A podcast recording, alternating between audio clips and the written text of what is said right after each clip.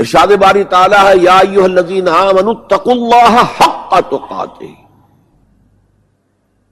ولا تموتن الا وانتم مسلمون۔ اے ایمان والو، اے ایمان کے دعوے دارو۔ اے ایمان کا اعلان کرنے والو، اللہ کا تقوی اختیار کرو۔ جتنا کہ اس کے تقوی کا حق اور دیکھنا موت نہ آنے پائے۔ مگر فرما برداری کی حالت میں۔ یہ آیت میرے نزدیک قرآن حکیم میں انفرادی تدین تقوا دینداری، صحیح اعمال کو اختیار کرنے کی تاکید کے اعتبار سے اہم ترین آیت سب سے پہلی بات، اللہ کا تقوی اختیار کرو جتنا کہ اس کے تقوی کا حق ہے۔ صحابہ کرام اس پر پریشان ہو گئے۔ اس لیے کہ ہمارا اور صحابہ کرام کا قرآن مجید کو پڑھنا اور سننا ان میں بہت فرق ہے۔ ہم قرآن پڑھتے ہیں ثواب کے حصول کے لیے۔ وہ قرآن پڑھتے تھے عمل کی نیت سے۔ لہذا جو بھی آیت نازل ہوتی تھی وہ تولتے تھے اپنے آپ کو۔ ہم اس پر پورے اتر سکتے ہیں یا نہیں؟ تو جب یہ آیت نازل ہوئی، یا الذین امن اتقوا اللہ حق تو قاتل گھبرا گئے، حضور کی خدمت میں حاضر ہوئے۔ اے اللہ کے رسول، اللہ کے تقوی کا حق کون ادا کر سکتا؟ یہاں آپ اپنے ذہن کے پس منظر میں رکھیے کہ نبی اکرم صلی اللہ علیہ وسلم بھی کسی وقت عجیب کیفیت میں یہ فرمایا کرتے تھے، اے اللہ ماں ابدنا کا حق کا عبادت ہم تیری بندگی اور اطاعت نہ کر سکے جیسے کہ اس بندگی اور اطاعت کا حق تھا۔ ماں عرفنا کا حق معرفت ہم تجھے پہچان نہ سکے، تیری معرفت حاصل نہ کر سکے جیسے کہ تیری پہچان اور معرفت کا حق تھا۔ سورہ حج کے آخر میں آیا ہے بابا قدر اللہ حق قدر ہی وہ اللہ کی قوتوں کا، قدرتوں کا اندازہ نہیں کر سکے جیسا کہ اس کا حق تھا۔ اور اسی آخری رکو میں سورہ حج کے یہ بھی آیا ہے جاہدو فی اللہ حق کا جہادی۔ جہاد کرو اللہ کے لیے جیسا اور جتنا کہ اس کے جہاد کا حق ہے۔ یہاں چونکہ بات شروع کی جا رہی فرد سے۔ ظاہر بات ہے کہ امت، ملت یہ افراد ہی سے بنتی ہے۔ بڑی سے بڑی فصیل ہو، پچھلے زمانے کی بات کر رہا ہوں، اینٹوں سے ہی بنتی تھی۔ اگر اینٹ کمزور ہے، فصیل کمزور ہے۔ کسی جگہ پر اینٹیں کمزور لگ گئی ہیں، وہ دشمن کے لیے موقع فراہم کرے گی، وہ جگہ کہ وہاں سے وہ اندر داخل ہو جائے۔ ایک ایک اینٹ پختہ ہونی چاہیے۔ اور پھر اس اینٹوں کے درمیان ربط بڑا محکم ہونا چاہیے۔ سیمنٹ سبسٹنس ان کا جو ہے، جو انہیں جوڑے ہوئے ہیں، وہ بھی بہت مضبوط ہونا چاہیے۔ تو پہلی آیت میں انسانی شخصیت کی پختگی کا ذکر ہو رہا ہے۔ یا الذین آمنوا اتقوا اللہ حق کا تو اب یہاں پر ہمیں غور کرنا ہوگا کہ تقوا کی حقیقت کیا ہے۔ عام طور پر جو ترجمہ کیا جاتا ہے، اللہ سے ڈرو۔ یہ اچھا ترجمہ نہیں ہے۔ اور چونکہ اکثر و بیشتر لوگوں نے یہی ترجمہ کیا قرآن میں بار بار آتا ہے اتق اللہ اتق اللہ اتق اللہ۔ تو عیسائیوں کو یہ کہنے کا موقع ملا کہ قرآن زیادہ اللہ کے خوف پر زور دیتا ہے، جبکہ مسیح نے اور جو بائبل ہے، وہ اللہ کی محبت پر زور دیتی ہے۔ اعتراض کرنے کا انہیں موقع مل گیا۔ خوف کا لفظ قرآن کا، خود عربی زبان کا لفظ ہے، قرآن مجید میں بھی آیا ہے، فلا تخافون وخافونی تم ان سے نہ ڈرو، اپنے دشمنوں سے نہ ڈرو، مجھ سے ڈرو۔ خوف کا لفظ بھی ہے۔ یا خافون یومن تتقلب فیہ القلوب والابصار وہ ڈرتے رہتے ہیں اس دن کے تصور سے، جس دن کے نگاہیں اور دل الٹ جائیں گے۔ قیامت کا دن، حشر کا دن۔ تو خوف کا لفظ قرآن میں ہے، عربی زبان کا لفظ ہے۔ تقوا کے معنی خوف نہیں۔ تقوا کے لفظی معنی بچنا۔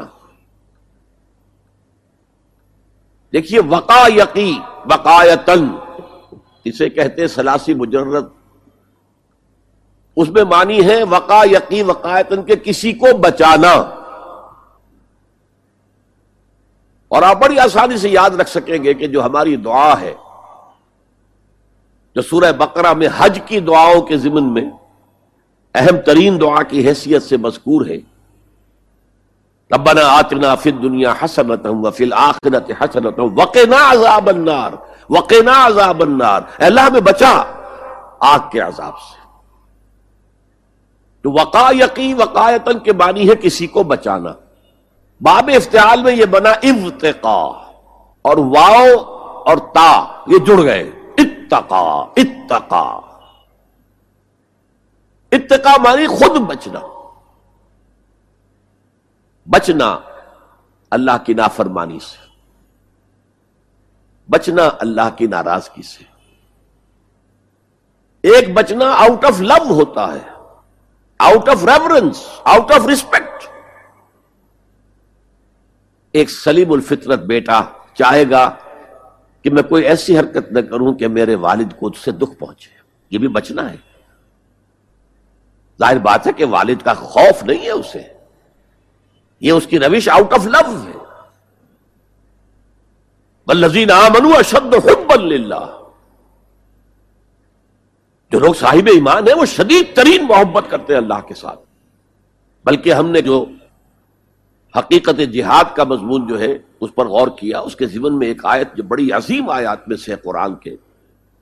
قل انکانا آباؤ کم و ابناؤ کم و اخوان کم و ازواج کم و عشیرت کم و اموال طرف تموہا و تجارت تخشون کسادہا و مساکن تردونہا احب الیکم من اللہ و رسولہ و جہاد فی سبیلہ فتربسوا حتی یاتی اللہ بامرہ واللہ لا یهدی القوم الفاسقین۔ نبی ان سے کہہ دیجیے کہ اے لوگوں، اگر تمہیں اپنے باپ اور اپنے بیٹے اور اپنے بھائی اور اپنے زوج مرد کے لیے بیوی بیوی کے لیے شوہر اور اپنے رشتہ دار اور اپنے وہ مال جو تم نے بڑے محنت سے جمع کیے ہیں اور اپنے وہ کاروبار جن میں کساد کا سرد بازاری کا تمہیں خوف لاحق رہتا ہے۔ مندہ نہ ہو جائے۔ اور تمہارے وہ مکان جو تمہیں بہت محبوب ہیں، بہت سجایا ہے، بہت عمدہ فرنش کیا ہے، اعلیٰ ترین مکان بنایا ہے۔ اگر یہ آٹھ چیزیں زیادہ محبوب ہیں اللہ سے اور اس کے رسول سے اور اللہ کی راہ میں جہاد سے فتربسو جاؤ، بیٹھے رہو، دفاع ہو جاؤ، منتظر رہو، حتیٰ یاتی اللہ بے امرہ یہاں تک کہ اللہ اپنا فیصلہ سنا دے، واللہ لا يهدي القوم الفاسقین، اللہ ایسے فاسقوں کو ہدایت نہیں دیتا۔ تو در حقیقت یہ اللہ تعالی کی محبت کے تحت ہے کہ اللہ اور اللہ کے ساتھ جو عہد وفا استوار کیا ہے ایا کا نعبد و ایا کا نستعین۔ کہ آدمی پھونک پھونک کر قدم رکھے، کہیں میں اللہ کی کسی حد سے تجاوز نہ کر جاؤں۔ اللہ کی قائم کردہ کسی حد کو پھلانگ نہ جاؤں کہیں ایسا نہ ہو کہ شریعت کا کوئی حکم میں پامال کر دوں۔ پھونک پھونک کر قدم رکھنا۔ لو سانس بھی آہستہ کے نازک ہے بہت کام، آفاق کی اس کار گئے شیشہ گری کا۔ اس روش کا نام تقوا ہے۔ ایک دفعہ حضرت عمر فاروق رضی اللہ تعالی عنہ یہ مجلس شورا میں یہ بحث چل نکلی تقوا کسے کہتے ہیں؟ ہاؤ ٹو ڈیفائن تقوا سب حضرات نے اپنی اپنی رائے دی۔